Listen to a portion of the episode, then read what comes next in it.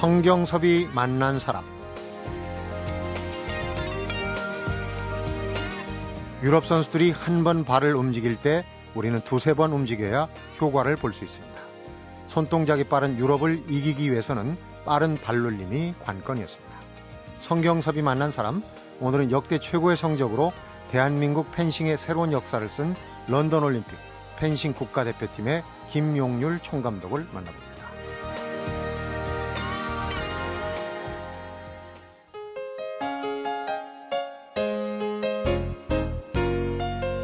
어서 오십시오. 어유 반갑습니다. 네, 반갑습니다. 네, 김용률 총감독님.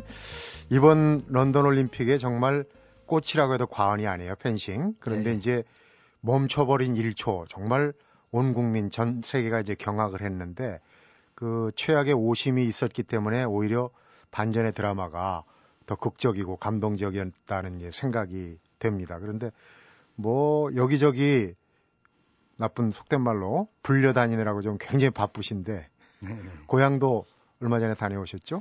네, 어, 산소에 잠깐 다녔다가 동네 어르신들한테 인사 좀 드리고 바로 서울로 상경했습니다. 네, 금이 환영하신 거예요. 사실 뭐 대한민국이 전부 김 총 감독님을 주목을 했고 펜싱을 주목을 했는데 마을 분들이 뭐 예전에도 잘한 국가대표 하셨으니까 그런데 좀 격려의 말씀을 많이 하셨겠어요. 네. 뭐 저희가 생각했던 것보다 많이 더 이렇게 환대해 주셔서 너무 고맙게 생각하고 네. 뭐 우리 장성의 자랑이라고 늘 말씀해 주셔서 음. 어, 저도 굉장히 고맙게 생각하고 있습니다. 전라남도 장성. 네. 네.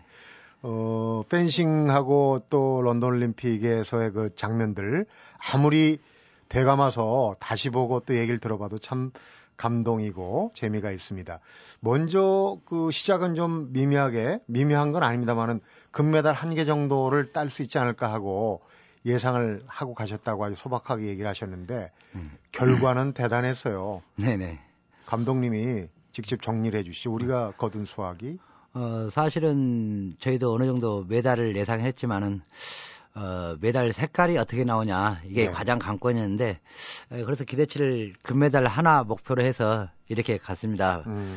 근데 그게 누가 나올지는 모르겠지만은 물론 남현이나 구봉길 선수가 잘하고 그러기 때문에 두 선수한테 이렇게 기대를 많이 걸었지만 또 의외로 다른 선수들도 나올 수 있다는 항상 그런 생각을 가지고 있었습니다. 네.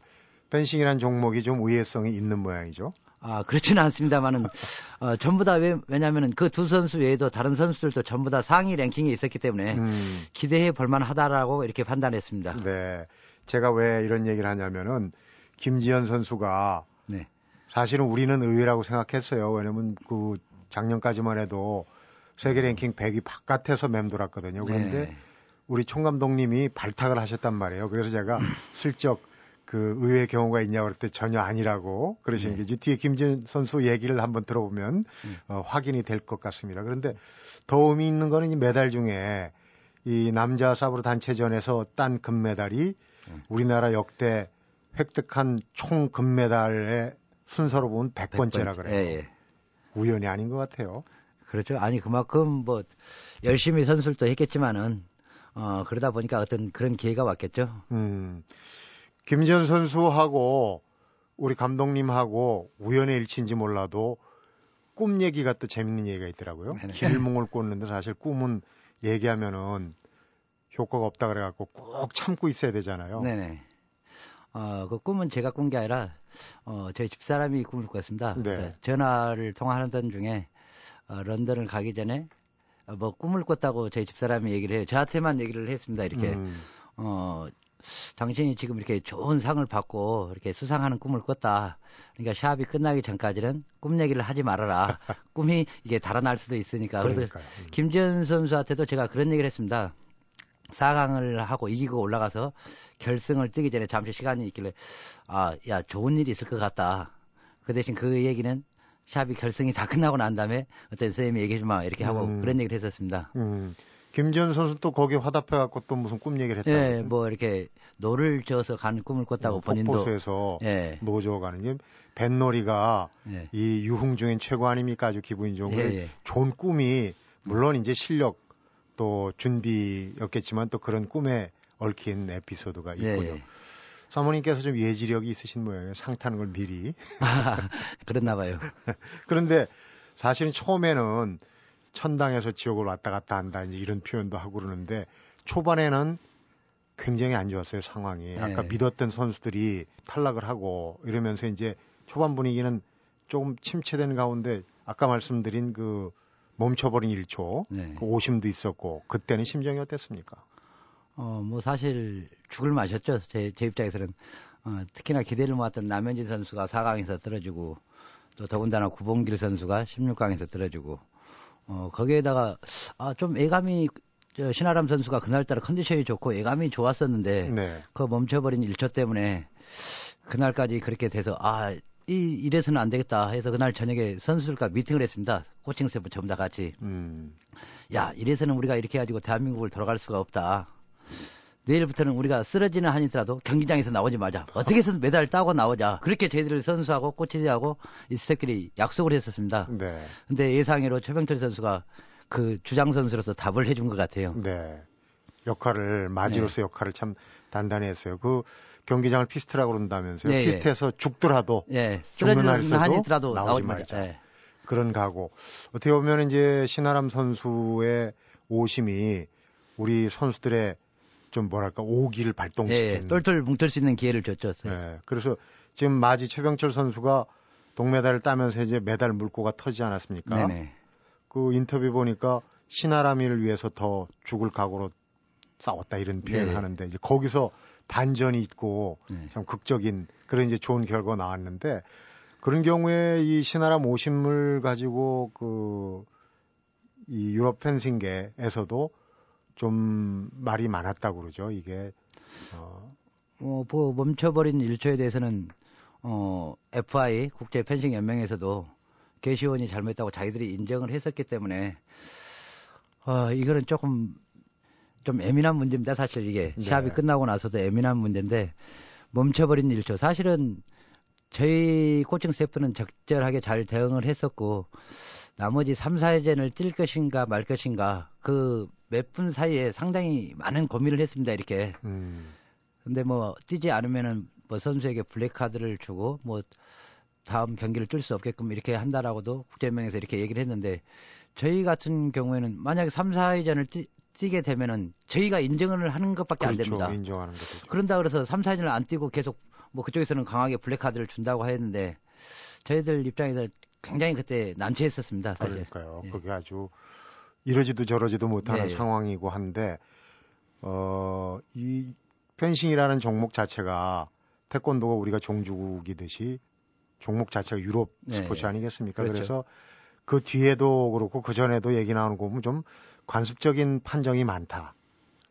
어, 우리가 보통 지금 올림픽 말고도 국제 그랑프리 대회나 이런 대회를 어, 1년에 한 6, 7개월은 유럽에서 살고 있습니다. 근데 어, 한 몇 년 전부터 우리 아시아에서도 우리 대한민국이 어, 상위 랭킹에 접어들면서 성적을 많이 내고 했을 때 사실 그런 대회에서도 저희가 조금씩은 조금 손해를 많이 보면서 네. 하고 있습니다. 음. 그런 각오로 저희는 올림픽에서도 마찬가지입니다. 우리가 유럽 선수들하고 뛸 때는 어느 정도 감안하면서 그래서 그러기 때문에 더 확실하게 이겨야 된다는 그런 생각을 항상 가지고 있습니다. 네. 김지현 선수 결승전 얘기를 다시 한번 네네. 여쭤보고 싶습니다. 정말 오심이 나오지 않도록 미친 듯이 뛰었다, 미친 음. 듯이 찔렀다 이런 얘기를 하더라고요. 네네. 그때 그 상대가 세계 랭킹 2위에 러시아의 소피아 벨리카야 아니, 아니겠습니까? 네. 그때 15대 9로 딱 판정이 나고 종료 신호가 났을 때 그때 심정 지금 아 그때 심정은 뭐 이루 말할 수 없었죠. 그 선수는 제가 직접 또 발굴을 해가지고 이렇게 키웠기 때문에 어 뭐 기분이야 어떻게 말을 표현할 수가 없었습니다 그때는. 네. 그냥 이제 뭐 얼싸안고 네. 아주 이제 감격의 순간, 우리 뭐 국민들도 다 같이 감격했던 순간인데. 어, 올림픽 나가기 전까지 김지현 선수가 세계 랭킹 5위까지 올라갔습니다. 네. 그래서 아무래도 8강에서는 어차피 그리스 선수하고 만나게 돼 있고, 그 다음에 4강에서는, 어, 미국의 자구니스 아니면은 러시아의 소피아 선수를 둘 중에 한 사람은 어차피 4강에서 만나게 돼 있습니다. 그래서 네.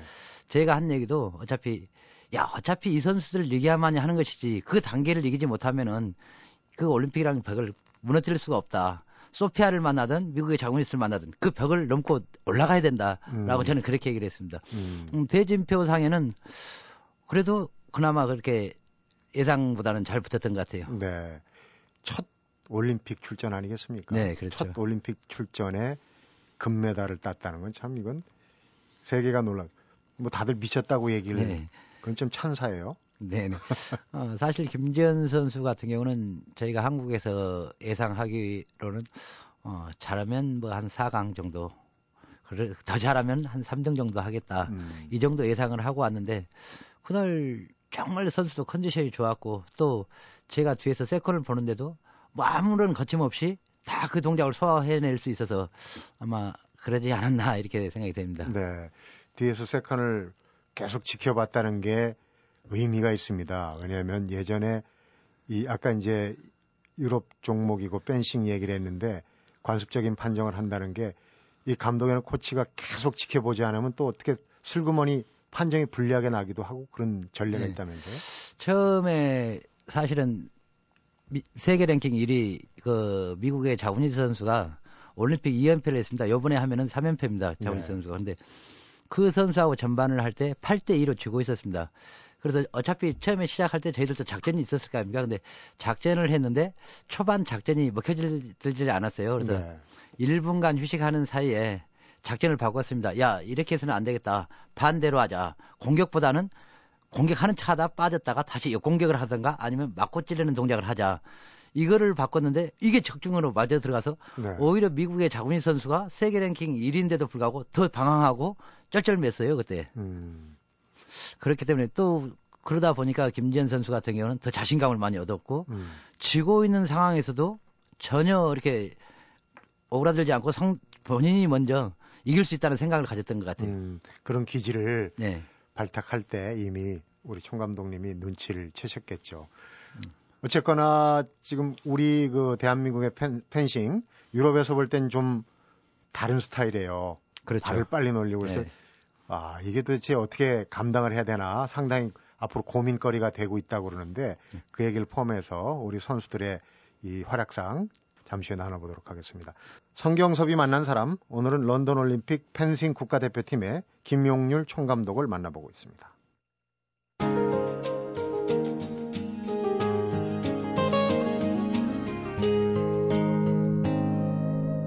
성경섭이 만난 사람. 우리 그 푸트워크 빠른 발걸음으로 이 상대를 제압하는 한국형 발펜싱을 이 누군가가 이름을 발발이 건법이라고 붙였어요. 아 그래요? 그 얘기는 좀 됐습니다. 네. 네. 워낙 빠르게 부지런하게 그러니까 유럽 선수들이 사실은 손기술이 좋고 체격도 크지 않습니까? 네. 빠른 발로 제압을 했는데 요즘 그 우리가 속된 표현으로 이제 멘붕이라는 얘기를 많이 해요. 멘탈 붕괴라고. 그 유럽의 펜싱계가 그 상태에 빠졌다는 얘기를 하고 있어요. 그건 현지에서 좀 느끼셨을 거예요. 아, 그러면요. 네. 어떻게 판단을 하십니까? 그쪽 유럽 펜싱계에서 우리 어, 발빠른 그런 검법에 대응, 적응을 하려면 어느 정도 걸릴 거라고 보십니까? 어, 사실은 저희가 런던 올림픽을 가기 전에 일본 와카야마에서 아시아 선수권 대회를 했습니다. 그런데 어, 금메달 12 중에 12개 중에서 9개를 저희가 땄어요. 그래서 FI 방송국에서 이렇게 기자회견을 제하고 이렇게 한번 한 있는데 어떻게 해서 한국이 갑자기 중국과 일본을 제치고 이렇게 잘할 수가 있냐. 음. 그 비법이 뭐냐. 그래서 어, 그 비법은 물론 있는데 이거는 지금 올림픽을 나, 얼마 남겨놓지 않고 제가 그 비법을 공개할 수 없, 없다. 당연하죠. 아, 그렇, 하지만 분명히 어느 유럽 선수들에 비해서 우리나라가 서, 선수가 하는 펜싱은 분명히 지금 차이점이 있다. 예전에는 우리나라 선수들이 유럽 선수들이 하는 것을 모방만 했는데 저희가 생각할 때는 모방만 해서는 이길 수가 없다는 생각하에 한 4년 전부터 어떤 프로그램을 작성하여 지금까지 꾸준히 훈련을 이렇게 해왔습니다. 네. 그래서 그 비법이라는 것은 뭐 유럽 선수들은 워낙 신장이 아까 말씀하셨던 대로 신장이 크고 손기술이 굉장히 다양하기 때문에 어떻게 안 됩니다. 이게 신장이 적다 보니까 제일 중요한 건 펜싱에서 제일 중요한 건 거리 조정인데 뭐 상대방이 한 그룹 나왔을 때 저희들도 한 그룹 나 도망가고 그러면은 저희는 어떻게 방어할 수도 없습니다. 그렇죠. 공격도 마찬가지고. 그래서 네. 야 우리는 좀 체력을 좀 더 길러가지고 상대방이 한 번 움직일 때 우리는 두 번, 세 번을 움직이자 이렇게 그래가지고 그 순간에 찬스를 잡아가지고 역습하는 기술을 우리가 배워보자. 그래서 음. 그 기술을 저희가 도입한 지가 한 지금 4년 됐는데 음, 아시안 게임 때도 그런 기술을 조금 이렇게 자주 써보기는 해봤지만은 아 이 정도 해보니까 올림픽에서도 충분히 한번 기대해볼 만하다. 음. 그래서 그 이름을 제가 한국형 펜싱이라고 아. 속된 말로 그냥 지었습니다. 그렇군요. 발 움직임 이게 뭐 좀 전문적인 영역으로 가는지는 모르겠지만은 상대에 대한 연구를 철저히 한 상태에서 상황에서 아 우리가 발 기술을 좀 이용해야 되겠다는 거를 착안을 하셨겠죠. 그 그렇죠. 그 과정이 좀 궁금합니다. 네, 사실은 뭐 발만 빠르다 해서 저희가 될 수 있는 게 아니라 상대를 알고 나를 알아야 백전백승을 할 수 있는 것이다. 네. 일단 상대방과 저희 나라 선수에 대한 것을 비교를 하고 그 다음에 거리 조종을 통하여 통한 어떤 발 동작을 이렇게 저희들이 연구를 했습니다. 그래서 비디오 분석도 되게 많이 하고 또 거기에 따른 뭐 훈련 트레이닝을 많이 해봤기 때문에 어 그래서 가끔 그랑프리 대회나 국제대 A급 대회를 통해서 이렇게 시험 삼아서 연습을 많이 했습니다. 네. 근데 그게 잘 먹혀 들어갔기 때문에 어떤 때는 그 기술을 사용해보고 어떤 때는 또 반대로 다른 기술을 사용해보고 그래서 음. 결론적으로 마지막은 올림픽이 제일 중요한 것이기 때문에 네. 올림픽에 초점을 맞춰놓고 이 동작을 숨겼다 또 내지는 한번 시험 삼아 연습도 했다 이렇게 훈련을 저희가 해왔습니다. 그렇군요. 삼총사라는 그 소설에 보면은 달단양이라는 검객이 나오는데 네. 그 친구가 이 삼총사들 검법에 좀 대응하기 힘드니까 음. 굉장히 발빠르게 네. 연식으로 해서 뭐 한 그런 이제 이 소설도 프랑스 소설도 있지만은 어 그런 이제 장면이 생각이 나더라고요. 근데 네. 기본적으로는 따라갈 그런 그 검법을 소화할 수 있는 게 체력 아니겠습니까? 그렇죠. 예. 태릉 선수촌에서 그 올림픽 전에 훈련 일정 일과표를 보니까 밥 먹고 잠자는 시간 외에는 전부 훈련 이더라고요. 물론 다른 종목도 비슷하겠지만 아주 펜싱 같은 경우는 더 고생이 아주 심했다는 얘기를 들었어요. 네. 태릉 서운촌에서 펜싱부가 훈련량이 뭐 많기로 유명합니다. 오직하면 촌장님이 선수들 너무 힘들어서 안 되니까 좀 쉬게 좀 하고 예박 좀, 좀 보내주라고 오히려, 오히려. 저한테 예, 예, 그런 적도 있었습니다. 그래서 제가 촌장님한테는 네 알겠습니다. 그렇게 하겠습니다. 해놓고도 저는 훈련을 시켰습니다. 음, 선수들이 아무래도 인간인지라 좀 불만이 있었을 거예요. 그걸 좀 같이 어깨 겪고 여기까지 온 비결이 있다면 어떤 게 있겠습니까? 어, 사실 뭐 선수들이 불만이 많이 있었죠. 특히 주장인 최병철 선수도 저에게 와서 아니 어떻게 그럴 수가 있습니까? 저희들도 인간이고 그러는데 집에도 갔다 와야 되고 외출도 하고 외박도 한 번씩은 이렇게 보내줘야 되는 거 아닙니까? 다른 이 태릉 선천에 입천에 있는 선수들이 한 번 아니 두 번 나갈 때 저희는 한 번이라도 이렇게 보내주면 되는 거 아닙니까?라고 이렇게 사실 불평 불만도 많이 했습니다. 두번 나갈 때 한 번도 안 갔습니까? 두 번 나갈 때가 아니라 다섯 번, 열 번 나갈 때도 저는 못 나갔었습니다. 아, 너무 하신 것 같아요. 음. 근데 제가 그런 얘기를 했습니다. 야, 남들이 하는 거 다 하고 어떤 대가를 바라겠냐. 남들이 한, 만큼 우는 더 그 배로 이상 노력을 하고 뭔가가 소득이 있어야지 남들 하는 거 다 하면서 놀 거 다 놀고 밥 먹을 때 다 밥 먹고 그렇게 하면서 어떤 대가를 얻으려고 그러냐. 니네가 올림픽이 얼마 남지 않았기 때문에 조금만 참고 있어라. 더 일, 그, 그러고 나서 올림픽이 끝나면은 니네 마음대로 해라. 음. 뭐 이틀을 놀든 3일을 놀든 집에를 뭐 일주일간을 갔다 오든 제가 그런 약속을 했습니다. 그 대신 올림픽 나가기 전까지 나한테 기회가 주어졌으니까 그 기회를 한번 잡아봐라. 이거는 인생이 바뀌는 문제다. 올림픽은 그렇기 때문에 그때까지만 좀 참아달라고 제가 이렇게 좀 달랬습니다. 애들 네. 사실은. 감독님도 당연히 외출 아이, 그렇죠. 안 하셨겠죠. 어느 정도 그 집에서 부인께서 한 달에 한 번 정도는 좀 나와야 되는 거 아니냐 이렇게 네. 구박을 네. 하셨다는 얘기죠. 사실은 뭐 올림픽 가기 전에도 그렇지만 또 올림픽을 많이 남겨놓은 상태에서도 집에를 가지 못했는데 사실 구박을 좀 많이 받았습니다. 음. 뭐 가정 어, 올림픽도 중요하지만 가정도 중요한 것 아니냐. 그래도 전체적으로 다 같이 고생을 하고 있으니까 올림픽 때까지만 조금만 참아달라. 그렇게 제가 저희 사람한테도 어, 뭐 얘기를 했었는데 그래도 결과적으로는 성적이 잘 나왔기 때문에 네. 김지현 선수가 금메달 따던 날 제가 전화를 했는데 저희 집사람이 전화하게 되고 펑펑 울었어요. 너무 고맙고 감사하다고 음. 고생 많이 했다고. 네, 정말 선수들이 그러니까 그 말의 진정성을 믿고 따라준 거죠. 네. 축구 종목에서는 감독이 어 그 병역 문제가 생기니까 문제가 되면 내가 대신 군대 가겠다 이런 이제 그런 리더십 네. 우리 펜싱에서도 우리 총 감독님의 그런 리더십이 통하지 않았나 싶은 생각이 들고요. 펜싱이 또 더욱이 이제 런던 올림픽에서 잘했다고 생각하는 게 어느 종목에 치중된 게 아니라 출전한 거의 모든 종목이 골고루 4강에 오르지 네. 않았습니까? 네. 그런 이제 어, 선수들이 골고루 잘해줬다는 얘기인데 아무래도 다른 선수들이 조금 뭐 할지 몰라도 제일 그래도 이제 그 스포트라이트를 받은 거는 김지현 선수 아니겠습니까? 그렇죠. 예. 극적인 역전승도 있고 특히 이제 아까 얘기하다 말았지만은 우리 총 감독님이 발탁한 선수예요.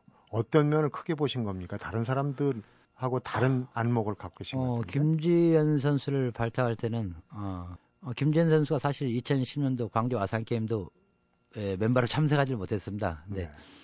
네. 2010년도 아세안 게임 끝나고 대표 선수 선발전을 했는데 그때 제가 지나 김지현 선수가 앉아 있길래 지나가면서 야 어떻게 돼서 선발됐냐 이렇게 물어보니까 16강에서 탈락했대요. 어. 그래서 제가 평상시에 김지현 선수 국내 시합을 뛰는 걸 눈여겨 보면서 어, 앞으로 우리나라 펜싱을 조금 이렇게 판도를 바꿔야 하는데 김지현 선수 같이 이렇게 발 빠른 선수가 내가 이렇게 하고자 하는 거에 대해서 좀 필요한 선수다 이거는 이내 동작에 맞는 선수다. 그래서 아. 제가 평소에 이렇게 눈여겨 봤었는데 어 그런데도 불구하고 음 선발전에서 떨어졌기 때문에 제가 대한 펜싱협회에 추천을 했습니다. 네.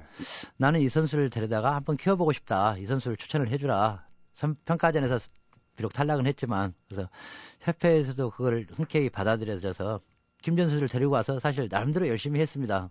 9시 반부터 훈련을 하면은 김지연 선수는 9시에 나와서 둘이 1대1로 웨이트장에 가서 웨이트를 하고 네. 다음에 본훈련을 들어가고 또 오후에 오후에도 마찬가지로 2시 반부터 훈련하면 2시에 나와서 먼저 한 30분 먼저 더 하고 1대1로 이렇게 훈련을 해 왔었습니다. 음, 김지연 선수가 어릴 때 육상을 했고 네. 태권도를 했더라고요. 그러니까 그런 이제 담력과 또 그 민첩성, 순발력 이런 게 어, 작용을 했지 않나 싶은 생각도 드는데 일단 그런 부분까지도 우리 총 감독님은 다 꿰뚫어 보신 거겠네요. 그렇죠. 네. 정말 그 선수는 코치나 감독이 얼마나 알아주고 믿어주느냐에 따라서 좋은 결과를 낼 수 있는 그런 존재다는 걸 이번에 입증을 하셨습니다. 네. 성경섭이 만난 사람 오늘은 펜싱 국가대표팀 총감독이자 여자 사브로 감독 김용률 펜싱 감독을 만나보고 있습니다.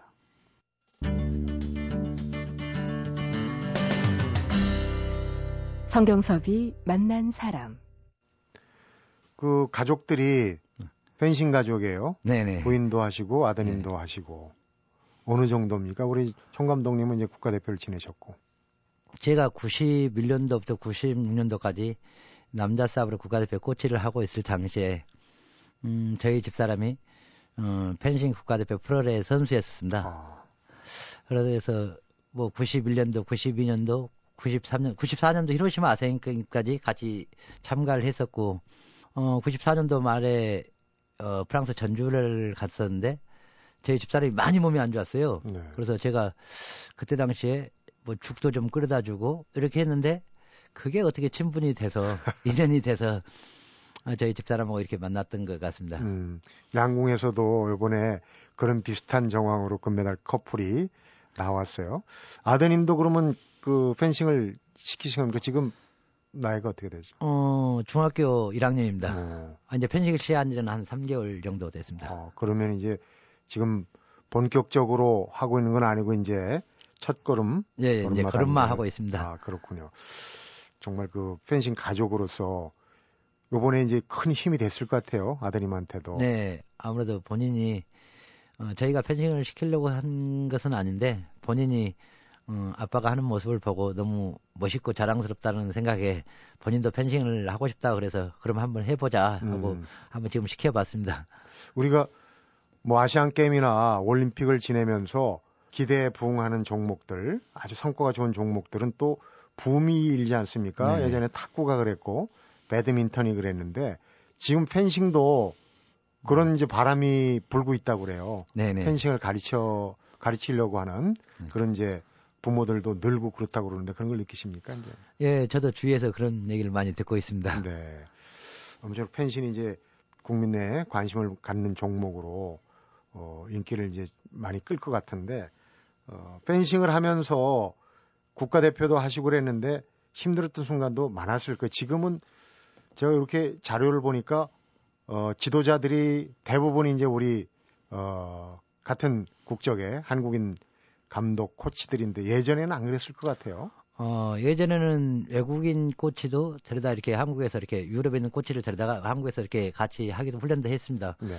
사실 지금도 뭐 중국이나 일본에서는 펜싱 외국인 코치를 한 두 명 정도 전부 다 데려다 쓰고 있습니다. 제가 그래서 네. 항상 얘기하는 게 뭐냐면 외국인 코치를 데려다 유럽인 코치를 데려다 쓰면은 그게 자기 나라에 맞는 것에 대한 어떤 모방하는 것밖에 더 되지 그 나라에서 기술을 개발을 한다거나 그런 거는 사실 없거든요. 네. 지네들이 가르치는 것도 유럽에 있는 펜싱만 가르치지 그 나라의 특성이나 어떤 그런 거를 가르치, 가르치지는 않지 않습니까? 네. 그래서 저희들이 항상 주장하고 있는 것은 우리는 그런 게 필요 없다. 순수 한국인 코칭 스태프로 이렇게 해서 우리가 연구하고 뭔가를 해야지 외국인 코치 물론 배우는 것은 좋지만은 우리 한국인도 항상 언제든지 잘할 수 있다는 그런 생각으로 우리 한국인 코칭 스태프를 이렇게 쓰고 있습니다. 그러니까요. 원래 유럽 종목이고 네. 유럽 사람들한테 유리한 뭐 네. 뭐 체격 조건이나 기술이나 그런 종목이라면 사실 우리 것을 개발하는 것이 그들을 이길 수 있는 방법이 아닌가. 이번에 이제 그걸 입증하지 않았습니까? 네.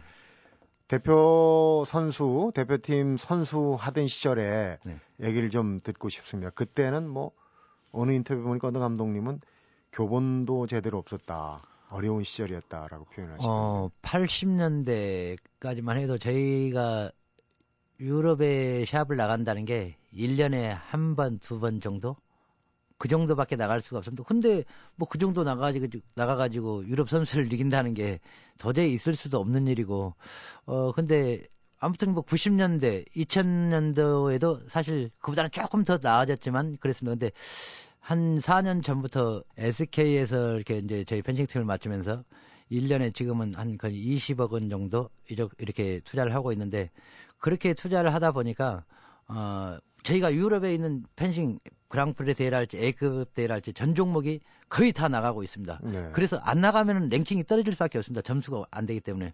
그래서 1월 달부터 6월 달 또 내지는 9월 달, 10월 달 이 대회를 전 대회를 다 참석하고 있습니다. 그래서 네. 아마 그런 영향도 좀 없잖아 있었지 않나 이렇게 음, 생각하고 있습니다. 그러니까 투자 없이 네, 그렇죠. 성과를 거둘 수 없는 거는 뭐 자명한 이치예요. 그런데 어, 좀 전에 이제 그 얘기가 참 중요한 게 어, 국제 대회에 자주 참석을 해야 참가를 해야 이제 올림픽 시드도 받고 배정을 받고 그러는데 이게 서로 어, 랭킹을 유지하기 위해서 또 그런 그 순환해갖고 선수들끼리 이렇게 골고루 나가서 그 참가를 하고 하는 그런 전략도 좀 주요했다는 얘기를 들었어요. 네, 저희들이 지금 사실 어 대표 선수가 있는데 두 배수로 와서 훈련을 하고 있습니다. 어, 한 종목당 8명이 태릉 선천에 들어와서 훈련을 하고 있, 는데그 중에서 8명 중에서 누가 올림픽을 나간다, 올림픽 티켓을 딴다 그런 결정을 안 하고 했어요. 네. 그 대신 국제적인 대회와 또 이 국내에서 수시로 평가전을 통하여 내가 이, 바로 옆 친구한테도 이기지 못하면은 올림픽을 나갈 수 없다는 그런 생각을 가지게끔 훈련을 해왔기 때문에 선수들이 아마 어떻게 보면은 많이 저희들 보고 혹독하다고 했을 겁니다 아마. 네. 그러니까 그런 경쟁 의식, 그렇죠. 그런 그 시스템 마련하고 또 잠자는 시간 빼놓고 먹는 시간 빼놓고는 계속 선수촌 촌장님이 고만시키라 할 정도까지 예, 예. 돌리고 그랬을 때 제일 준비하면서 힘들었던 때는 어떤 때입니까? 사실 운동이라는 게 외로운 직업입니다. 음, 뭐 제가 이렇게 한다 해서 남이 알아주거나 또 뭐 하지 않고 혼자 해결해야 할 수 있는 문제들이 굉장히 많습니다. 고독하죠. 그렇죠.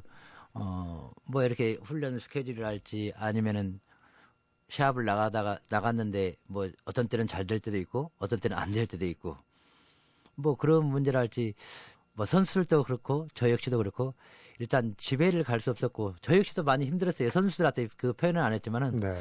어 저희 집에서도 오직하면 저희 집사람이 저한테 구박을 하겠습니까 운동 선수 출신이었는데 네. 네. 그게 가장 힘들었던 것 같아요. 그런데 어쨌거나 지금 펜싱이 비인기 종목에 소름도 많이 겪고 그랬는데 지금 와서는 고진감래라고 이제 물론 앞으로 지켜놔야 되겠지만은 네. 어, 그런 이제 고생이 보답을 받는 순간이 아닌가 싶어요. 지금 메달리스트들이 전부 2016년 네. 브라질 올림픽 또 그대로 나갈 대상 선수들이라면서요?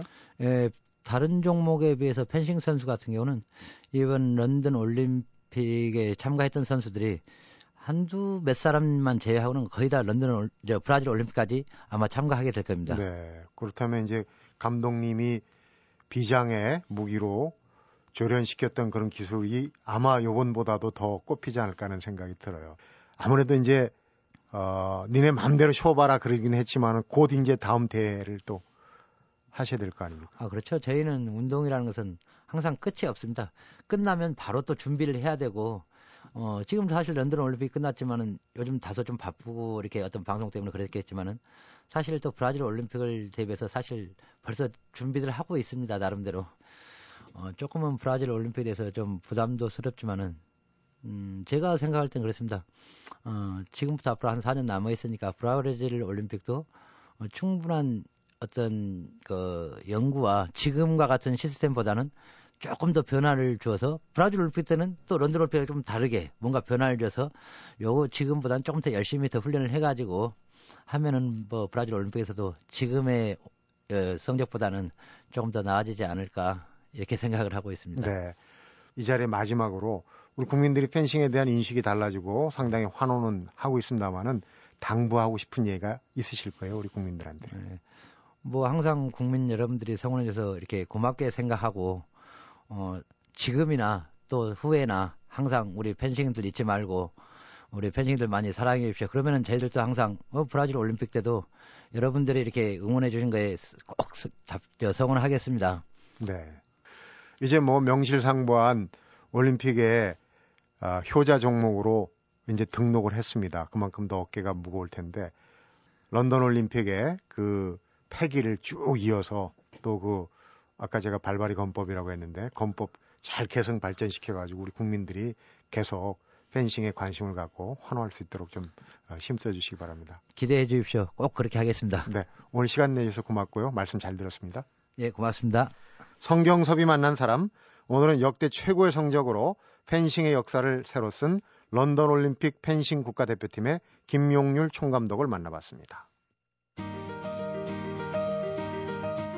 김용률 펜싱 감독은 선수들이 힘들어할 때마다 기회는 있을 때 잡아야 한다. 인생이 바뀔 기회니 올림픽까지만 열심히 하자고 선수들을 다독였다고 방금 전에 그러네요. 기회의 신이라는 카이로스는 뒷머리칼이 없고 발목에 날개가 달렸다고 합니다. 한 번 지나가면 다시 붙잡을 수 없다는 것, 또 준비된 사람만이 잡을 수 있다는 것이 바로 기회가 아닌가. 이 평범한 진리를 오늘 다시 한번 깨닫고 갑니다. 성경섭이 만난 사람, 오늘은 여기서 인사드리겠습니다.